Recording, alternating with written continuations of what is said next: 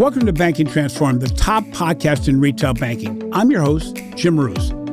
I'm delighted to have Dr. Robin Kiera, financial services marketing expert and author of the new book, Attention Hacking The Power of Social Media Selling in Insurance and Finance, on the Banking Transformed podcast. Robin discusses how social media isn't just for consumer goods, but can be a powerful tool for financial services as well. Robin also shares insights from his book on how to make financial products go viral, the importance of becoming an influencer in your market, and why traditional marketing channels are fading away in favor of dynamic, strategic content on platforms like LinkedIn, TikTok, Facebook, and X. Finally, Robin suggests that as technology and consumer behaviors evolve, so too must the strategies employed by financial professionals to remain relevant and successful. There's been a seismic shift away from outdated marketing tactics towards engaging and personalized content that speaks directly to consumers' needs and aspirations. Even the most traditional products like financial services can capture the public's imagination and demand with strategic and highly creative online and digital marketing. So, Robin, we've known each other for a number of years, and while we reside an ocean apart, we both have embraced the power of social media and getting our own messages out. So, before we start, can you share a little bit about yourself, your agency, and more importantly, your new book? Yes, happy to do so. Um, most importantly to know is that I'm um, uh, have a background in insurance and finance, worked in both industries, and uh, what I'm a little bit proud on is I always say I'm an entrepreneur during the day and an influencer during the night my wife would my wife would say it's the exact other way around but since she's not here yet i can claim that i you know am an entrepreneur full time and uh, i'm actually a recovering insurance sales agent. So um, i could still sell you if i wanted to. So watch out uh, for your liability insurance. Might get an upgrade. Um, but i want to say is that is um, that you know i have a really deep insight into what's really going on in insurance and finance. I also worked for a private bank for some time. So I cannot do anything else than insurance and finance. And at some point, I founded a blog digital scouting. It went through the roof. We did a lot of social media. That's when we got to know each other, like 2017, 2018. I wrote an article on small, uh, um, small insurtech startup. It became a unicorn. So we were both right. You for accepting my article, and I'm from writing it. So you know we have to both to be super smart on that one. And um, at some point, insurers and banks came to me and said, "Robin, don't always complain about that we are so you know lame and we're not doing modern marketing and, and stuff. And can you help us?" And I was like no, I'm never going to help you again. And then they were saying what they were indicating what they were willing to pay. And then I was like, okay, Monday eight o'clock. How does that sound? well, it's interesting, Robin, because you know, very much like me, you learn through doing. I mean, I, I started a podcast without knowing one thing about podcasting. I started writing for the financial brand at the beginning of my blogging time when I was with a, a direct marketing agency. And most of the other things I've done in social has been learned through doing. And, and you know, I remember some of your early uh, TikTok videos and some of your earlier marketing social media things with your custom designed shoes and everything else in the insurance space. But when you look at the transformation, what motivated you to focus your expertise on the broader intersection of financial services, marketing, and social media? Well, I was really mad. I was mad at these old CEOs in C suits standing on stage and saying, nobody will ever sell an insurance policy or a complex financial product via the internet. I was like, duh that's that's what's going to happen. That's what's happening right now guys. Uh, and i was really mad and angry at this because it, it, it was endangering the future of these both great industries. And uh, i was tr- just trying to get the message out. We need to change. We need to improve. We need to innovate not for innovation's sake but for survivor's sake. And so i choose social media and i think i did the first selfie at an insurance conference. And i still remember one c-suit going by and saying well, uh, great, you do a selfie. I also saw you, you took the train to come here. I was like, yes, but 40,000 other people too. And the funny thing is, years later down the road, he and his company became clients of ours. Uh, of course, he needed to pay 10% extra for that remark, uh, all kidding aside. And um, so, what my passion is, is to get the message out there. And it was really like, I, well, I had the message, let's, we need to innovate. And I really quickly found after my keynotes um, that. Um, that other people in the industry that were still working at these large corporates are also rebels. You know, there were rebels inside these organizations trying to innovate, to improve. And uh, they came to me and, and I, I, I, I wanted to reach them all. And that's why I went to social media because um, traditional insurance magazines back in the days, um, they didn't take the message. So I went to social media. And when you had a big enough following there, they followed too. And uh, yeah, we are reaching, um, we have a B2B arm and a B2C arm. We're reaching we have like I think 700,000 followers. We reached up to 20 million people each month. It's really insane uh, numbers. Not all all B2B, but some some are. Uh, so so that's really really insane. And um, I think and why I'm deep passionate since I have been an insurance sales agent um, I remember people do not go to their friends and say, "Hey guys, I got a new term life insurance, uh, five hundred thousand for my wife if I die." They don't celebrate this, but they still, still celebrate their stupid new phone or their car. I mean, I'm a German. I love cars. Don't get me wrong, but it's an asset that goes down in value. You know, uh, it's it's not a strategic, financially smart investment for most people. Um, and I think in insurance and uh, banking, we are wasting billions in bad marketing, and still people don't like us. While other uh, industries, uh, which are, do not have the same benefit, I mean, banks we help people to uh, uh, to to to go through life financially, and insurance are helping them in moments of crisis. So um, there's a big dis- mismatch between the actual significance, if you look from it unemotionally, and what the people think about us. And I think social media can play a role in order to change that. And we at Digital Scouting, we really have the mission. We want to change the way insurers and banks do marketing, and that we really become not only factually the center or, or important part of the life of our clients, but also emotionally. And, and that's my goal. Well, it's interesting, uh, Robin. You are probably one of only two. In fact, I'm sure you're one of only two people that I've had on as a guest who's had social media posts go viral. Gary Vaynerchuk, a friend of both of ours, certainly is one, and you're the other. And you and I both follow a lot of Gary's rules with regard to how to market, how to impact consumers, how to build content, and how to then deploy content in very unique ways. And in fact, you know, I mentioned that you know you've had TikTok videos that insane number of hits. I, I you you promote them and say how many hits, and I go, I got to check this, and it's all valid. So you're very creative in the way you do it. I'm not sure how your family takes it when it happens at all times of the night and day. I do know that, but when you look at legacy banks and insurers, they're doing social media and online marketing in a very different much more conservative, much more traditional way. What are they doing wrong with regard to social media strategy? What what if there's one general or two general viewpoints that you have that you say, you know what? First off, you've got to stop doing this or you've got to start doing this. What are they? Two big mistakes. Big mistake number one is you give it just to your traditional agency that was very good in doing TV ads in the 80s. Big mistake because they don't have a clue about social media. Because if they would have a clue about social media, they would have millions of followers. The second one is you give it to your intern or to your niece that's 21 years old. She or he may be, you know, uh, young, but doesn't mean that they are super professionals.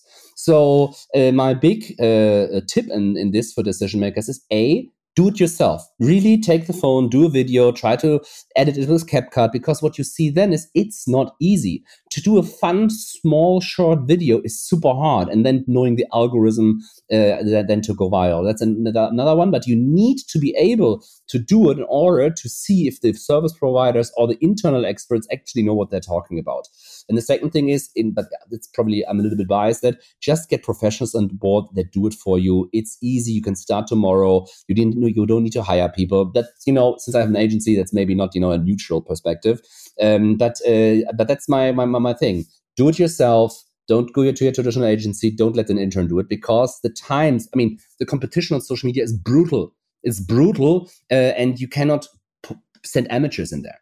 You know, it's interesting, Robin, because not only is it brutal, but it's really always changing. I mean, just the dynamic around what the algorithm is going to be for Instagram, for LinkedIn, certainly for Google, it changes so quickly that unless you have an organization that is entirely focused on how to do better with social, you're not going to get there. I mean, I, to your point, I, I, am less biased because I don't have an agency of my own, but the reality is not only do you have to play in the mud yourself a little bit.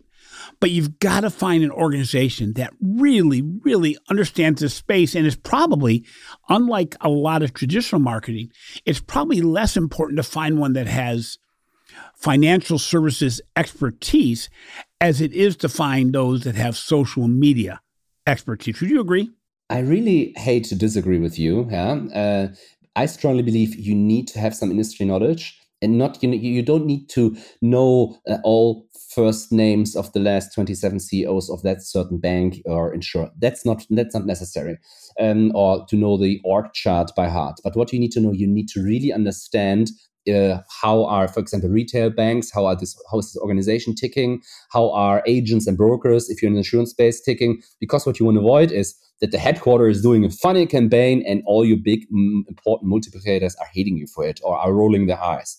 So you really, I strongly believe you need to have people on board to really understand it. And what's super important is um, you as an organization don't want to spend time to educate your agency uh, or your partner or whatever in the ground rules of your industry. Um, um, you know, average industry average is like 30, 40% disapproval rate when there comes content.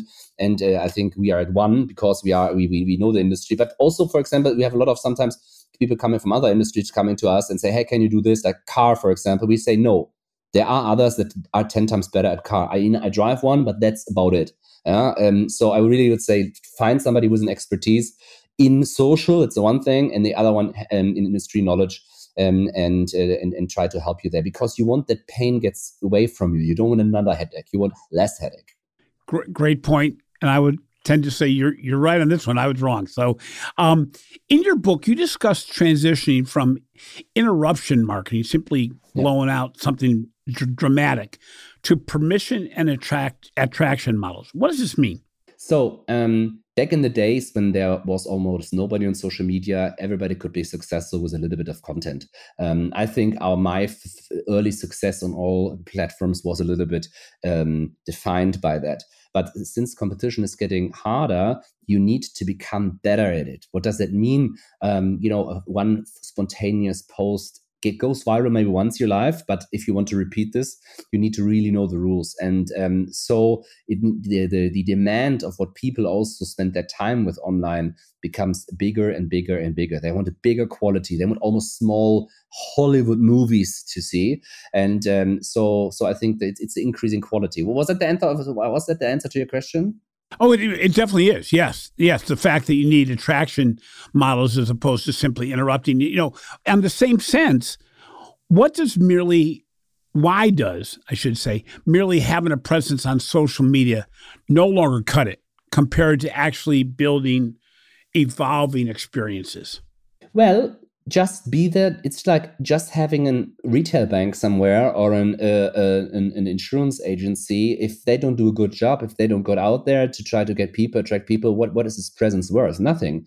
Um, you need to be there where the client is. You need to be in the channels where the client is. You need to be delivering the formats they like. If they like video, do video. If they like graphic, do graphics. If they like, uh, you know, uh, carved stone platters, do that. Yeah? Uh, and it needs to have also some sort of frequency. Every day, 13,000 advertisements are, you know, attacking us every single day.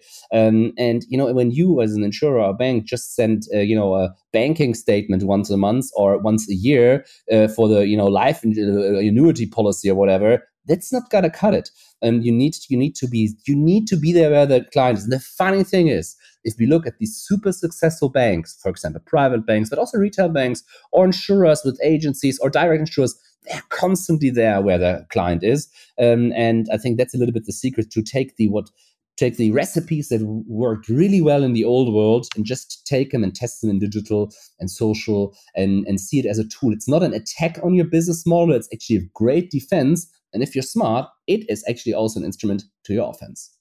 So it's interesting, Robin. In your book, and also in a lot of content you publish online and digitally, you really talk about the fact that, for lack of a better term, not all social channels are equal. Yep. There's certain social channels that do some things better than others. There's some social channels that have gone up or down in in value, and uh, Gary Vee talks about that quite a bit as far as the ability to capture attention. Um, what specific social platforms do you think right now show the most promise in financial services? I would say if you are into B2B and you have not one top three LinkedIn account as a decision maker, subject matter expert, or company, then it's time to get a new head of marketing. And if you're in B2C and you're not on TikTok, please fire your marketing department. Why? That's where the attention currently is. Um, I have one side note: Threads, uh, the, the the ex competitor, came out. Uh, I think it's uh, it's always a bad sign when marketing departments are there first and not some users in some niche that then you know expands. Um, I think uh, Threads is interesting if you're a bank or an insurer and want to you know uh, play with the cool kids like Dr Pepper or some other cool companies. Then go there. That's cool, but you know the, your customers are not there. Um, and um, it really depends where your clients are. And what I always say, never ask your clients where they are because they will lie. I, I mean, if you ask me, uh, what do you do? I say, of course, I read Plato all day long. I mean, I don't. Yeah, I mean, uh, I don't. Yeah, at the time, you know, I, I don't have. I'm, I'm, I'm hanging around on TikTok on, on and other things. Um, but it's it's also st- um, there are studies that show people answer things they think that are socially accepted. Uh, especially in these brutally political divided times, you can see this over and over. Um, so, but what you should do, you should look what the people are doing. When you are in the airport or at a bus or a train, or if you are in a, a meeting, look what other people looking at. And what you and, and I saw already uh, that, for example, TikTok um, had already way older user base than even TikTok knew because I looked at what people were doing, and of course, the uh, 55 year old decision maker or the 40 year old whatever didn't, you know, would never have admitted this one or two years ago. But I saw pretty on their phones all the time that they were there. Um, so what I want to say with that is don't look at people on the mouth, look on the hands, what they're doing. But then you have a superpower because you're so far ahead of so many other people. And a lot of people are always saying me in Germany, Robin, you're such a genius. You were on Twitter so early, you were on LinkedIn so early and successful, and on TikTok. I was like, yes, I downloaded, I downloaded TikTok after a billion other people did that. You know, I mean, I'm not sure if I qualify for a Nobel Prize here, yeah. But it's you just may have been the oldest one though. really funny. One of one of my first really mean TikTok comments was, "Oh, dude, when are you finally going to die?" And I was like 38 or something. I was like, really, I was like, "Oh my god, this is a little bit different than the insurance and finance bubble on Twitter and LinkedIn." There was a little rough street stuff going on there, but you just need to take it with a grain of salt. And to be quite honest, I have, uh, I know I, I, I, have a face made for career in radio, and that I, after 40, become an influencer on TikTok, and the teenagers on the street say, "Hey, Robin, nice to meet you." It's really, really humbling, and I know it's uh, it's going to go away at some point, but I t- enjoy it every day uh, until then. You know, uh, Robin, Gary Vee says this. I refer to him quite a bit in a lot of my podcasts, but Gary Vee talks about the need to have a lot of content out there. Yeah. Um, that that everybody plays it too casually. They maybe get in their niche as far as what they like to do is video or audio or or written content. How important do you see um, multiple channels and him a lot? Do most financial institutions way underplay their social media hand? They surely do. Uh, I just had a look at the top 50 profiles of actually American uh, decision makers uh, in the banking industry for project we have internally for German bank. And uh, I was shocked how little activity there was actually. And there are only a few that did actually a good job. There was one guy who was really good at video, another one, uh, another woman was really good at, at text. But even, uh, I don't know, was it the C? I think, the, I, I forgot which CEO it was post every three months. You know, forget it. Just stop. Just don't do it. But to answer your question, if you are really want to use social media not only for branding but actually for sales independently of what your business is in i strongly advise to be super dominant everywhere. Uh, i remember when i called my clients back in the day as an insurance agent said hello this is robin kiera. I'm calling you from your insurance agency wolfgang Niegel. let's talk about your policies. They were like oh my god please come. Uh, let's have a coffee. The cookie the, the, the cake is ready Never happened. They were like, oh my God, do I get a root canal made? Or do I actually uh, get let this guy in? You know, he's going to sell me something. Yes, that was my intention. But what I say with that is, um, years later, when I was so uh, dominate on, on LinkedIn in my niche, uh, then the, our clients came and stood in line. And I think that everybody, every every industry can do. You need to be dominantly out there. In order to do that, you need a to be everywhere, also to test where it doesn't make sense and not. For example, Threads I would say it doesn't make sense at this point if you're in B2C, for example. And, um, and, and, and, you need to test a lot out in order to be early. For example, TikTok, you know, test it out. Um, or Clubhouse, test it out. Clubhouse, test it out. Didn't work, but you know you better. And um, you need to be everywhere. But I see one counter to Gary Vee's hypotheses. It's not only about quantity anymore; it's also about quality. So it's not only about posting something, but it needs to be really good. And uh, I think that has been become more and more um, fact over the yeah, last six, 12 months. So when you're talking really good in financial services, be it insurance, banking, any any financial field, are we talking about making it so that it's it's informational, that it helps people, that a little bit different than just entertainment, but that we're trying to get the word out as to how to better manage your money, how to have more financial wellness, things of this nature. Is that part of the quality equation? Totally, but it's not that we are selfless. Uh, but if you look at what is taught on schools, nothing has to do with financial literacy.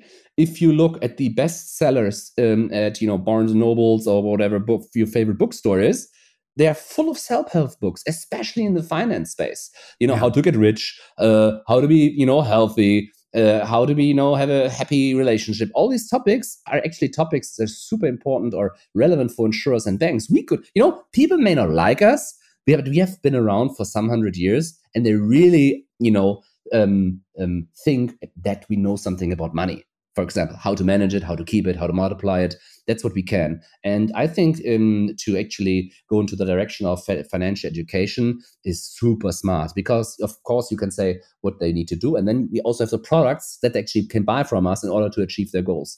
I think that's super smart.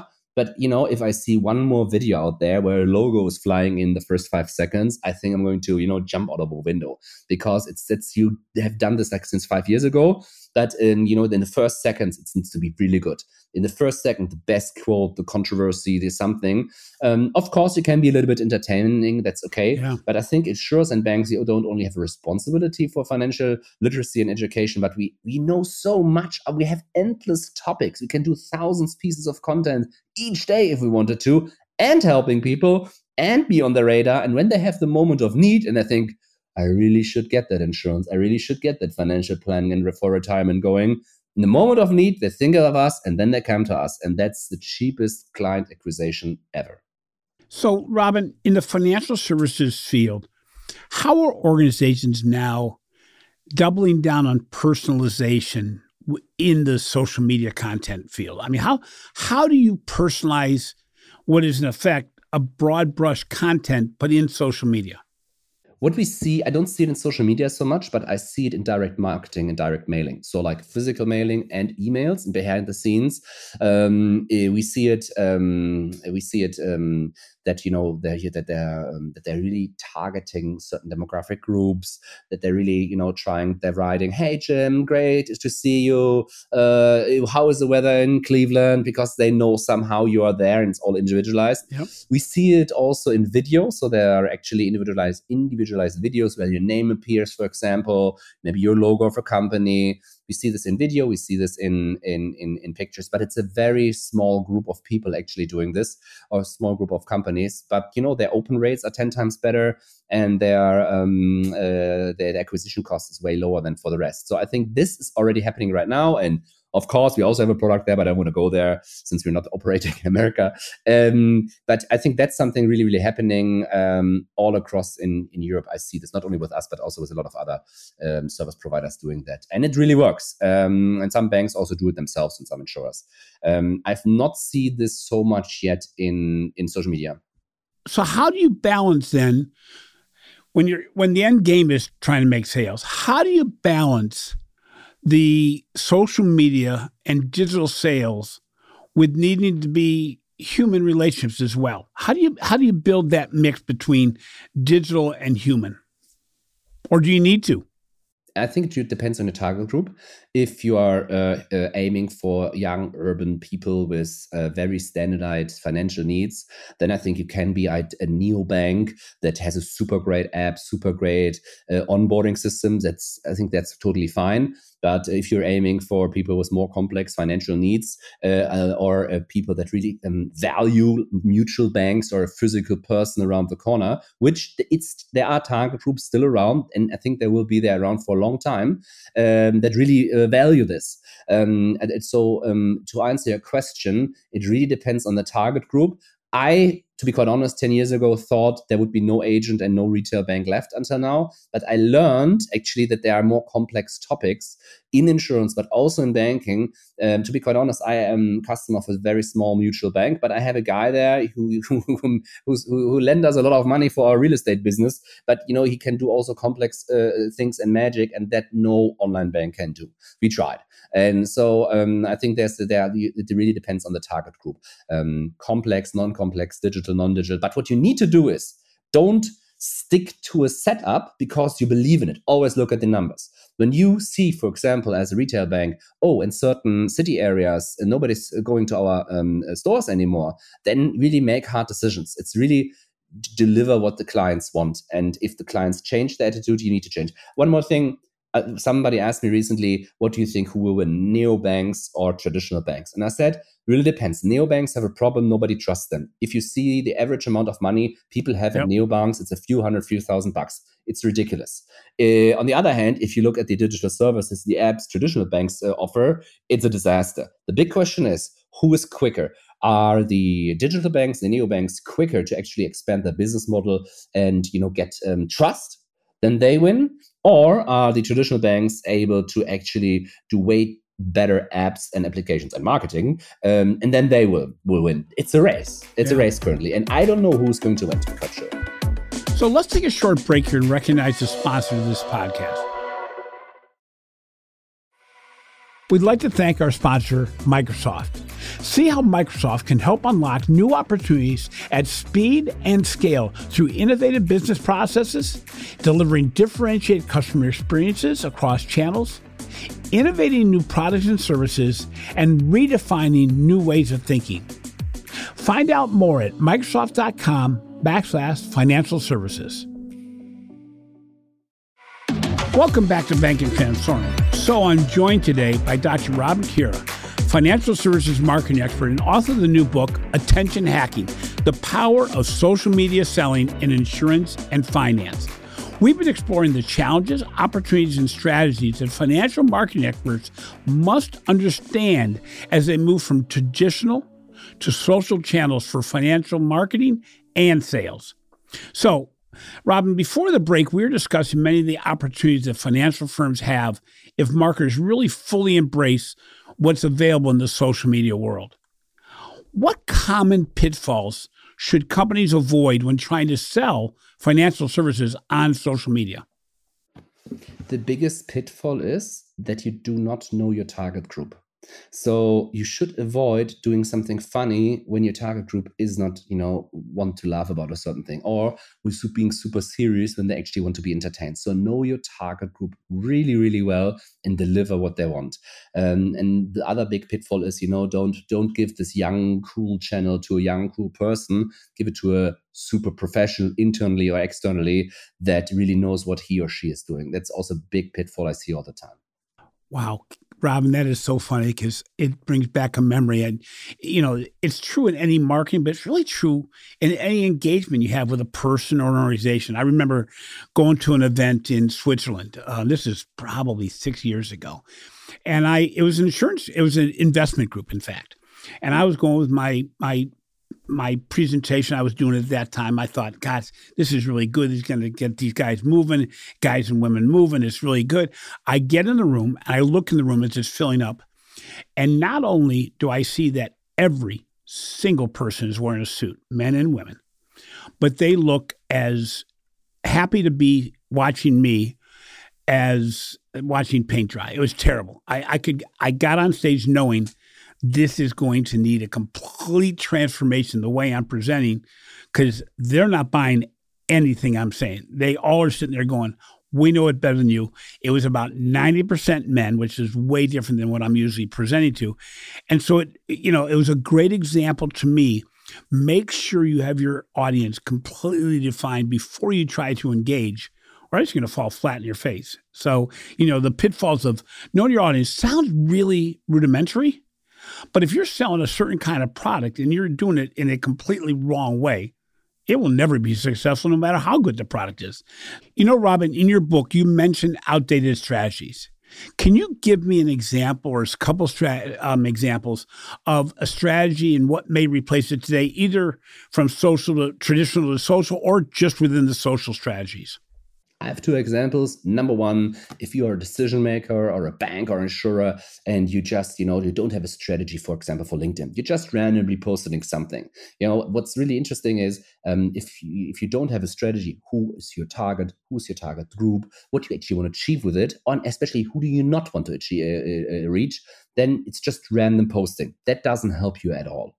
I see this with a lot of decision makers. Finally, they um, you know like to do it, but they do it in not professional way. And the second one is every single TV ad, except maybe for Super Bowl, uh, banks and insurers are bad. I mean, think about it. You need to pay. Uh, you need to pay gatekeepers like the TV channels money that they show stuff nobody in the world ever would watch on their you know free time to, to watch. And I think that's a very, and we spend billions as insurance and finance industry. We spend billions on our marketing and still we don't achieve anything that people watch voluntarily. Because I don't know, uh, Jim, how about you? If you ever went home and said, honey, let's watch some ads from banks and insurers. yeah. Yeah, exactly. You know, it's interesting. You talk about the, hey, let's watch some ads.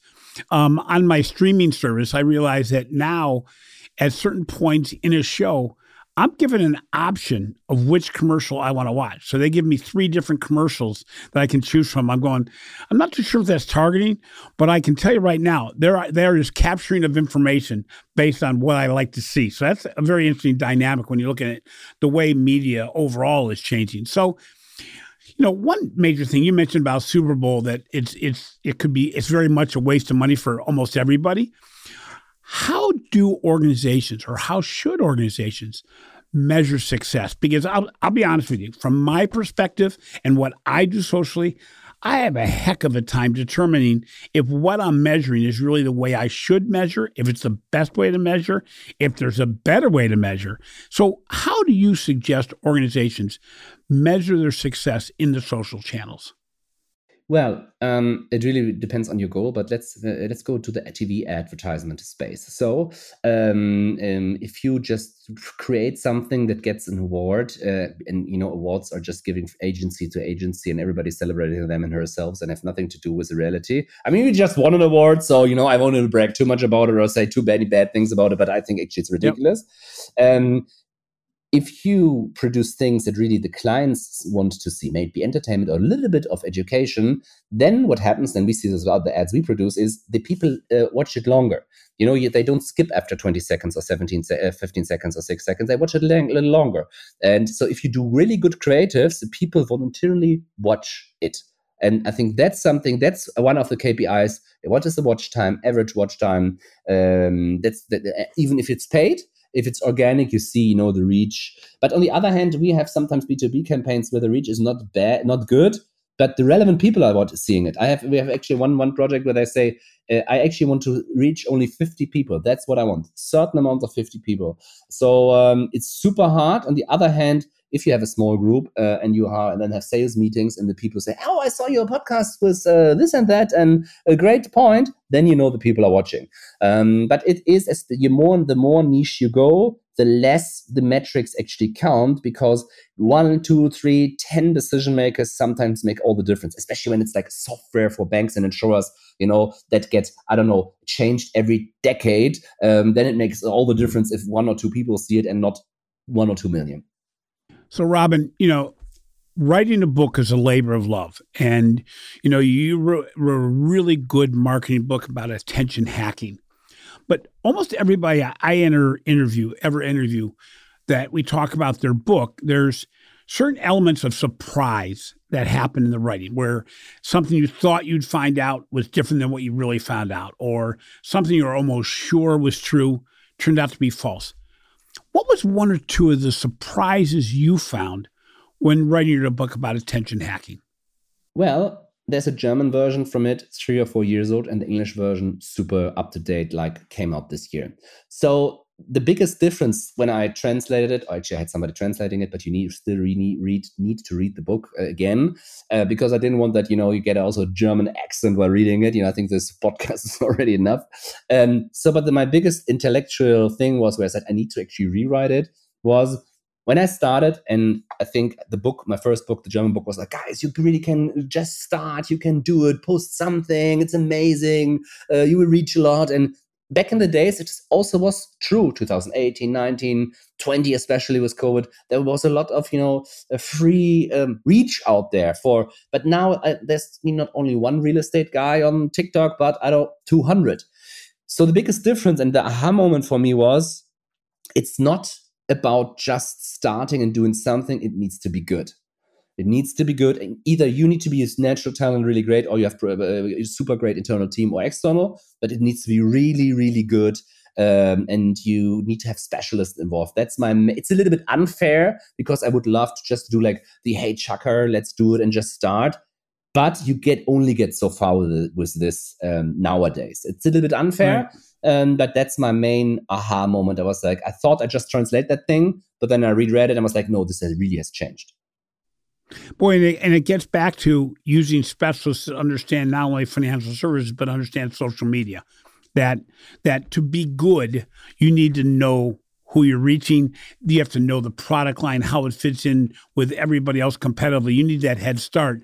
But to your other point they made very early in the podcast, don't think you can do it yourself and don't necessarily think your traditional agency can do it because there are nuances with social media that are very different than with traditional media. So, um, finally, Robin, what's your number one recommendation for bank marketing in financial services? Start your short video team now go to TikTok, go to Instagram Shorts, go to YouTube Shorts, start your short video team now. Not yesterday, not tomorrow, but now. With that in mind, and with the fact that most people would not would be served well by reading your book, how do people find you and see what you've done in your attention hacking for yourself and for your company? uh, yeah, go to LinkedIn or go to Robin Kiera there, or go to TikTok. Look for Robin Kiera, or CEO of Diggy. That's uh, you know nickname people gave me, like a CEO CEO of Bro. Um, gave me that's in German, so you don't see all the silly things we do there. Um, but yeah, we we eat what we cook. You know, we eat our, eat our own dog food. Another quote of Gary Vee: "We eat our own dog food." Um, uh, have a look in in there, and we are also happy to share some use cases we have if you want to see how can that be applied for a C-suite which cannot dance, you know, naked like I do all the time on TikTok. Kidding. Robin, you're a crazy fool sometimes. I watch you on, on TikTok and everything else. I'm going like, that is insanely creative. You have an amazing personality that is very outgoing and fun. You you obviously attack everything with a, a, very high level of passion. I really appreciate you being on the show today and want to have you back soon again. Thank you very much for having the opportunity. Thanks for listening to Banking Transformed, the top podcast in retail banking and the winner of three international awards for podcast excellence. We appreciate the support we have received to make this endeavor a success. If you enjoy what we're doing, please take some time to show some love in the form of a review. Finally, be sure to catch my recent articles in the financial brand and the research we're doing for the digital banking report. This has been a production of Evergreen Podcast. A special thank you to our senior producer, Leah Hatton, audio engineer, Chris Fafalias, and video producer, Will Pritz. If you've not already done so, remember to subscribe to Banking Transformed on both your favorite podcast app and on YouTube for more thought provoking discussions on the intersection between finance, technology, and leadership.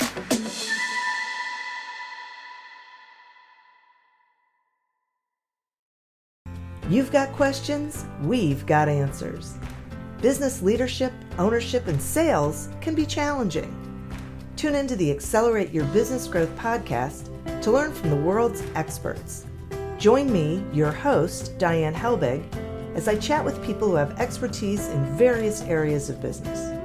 You'll enjoy the lively conversations that are focused on providing you with the ideas, tips, and suggestions you need to realize greater success. Get what you need for your business when you need it from the people who have the answers.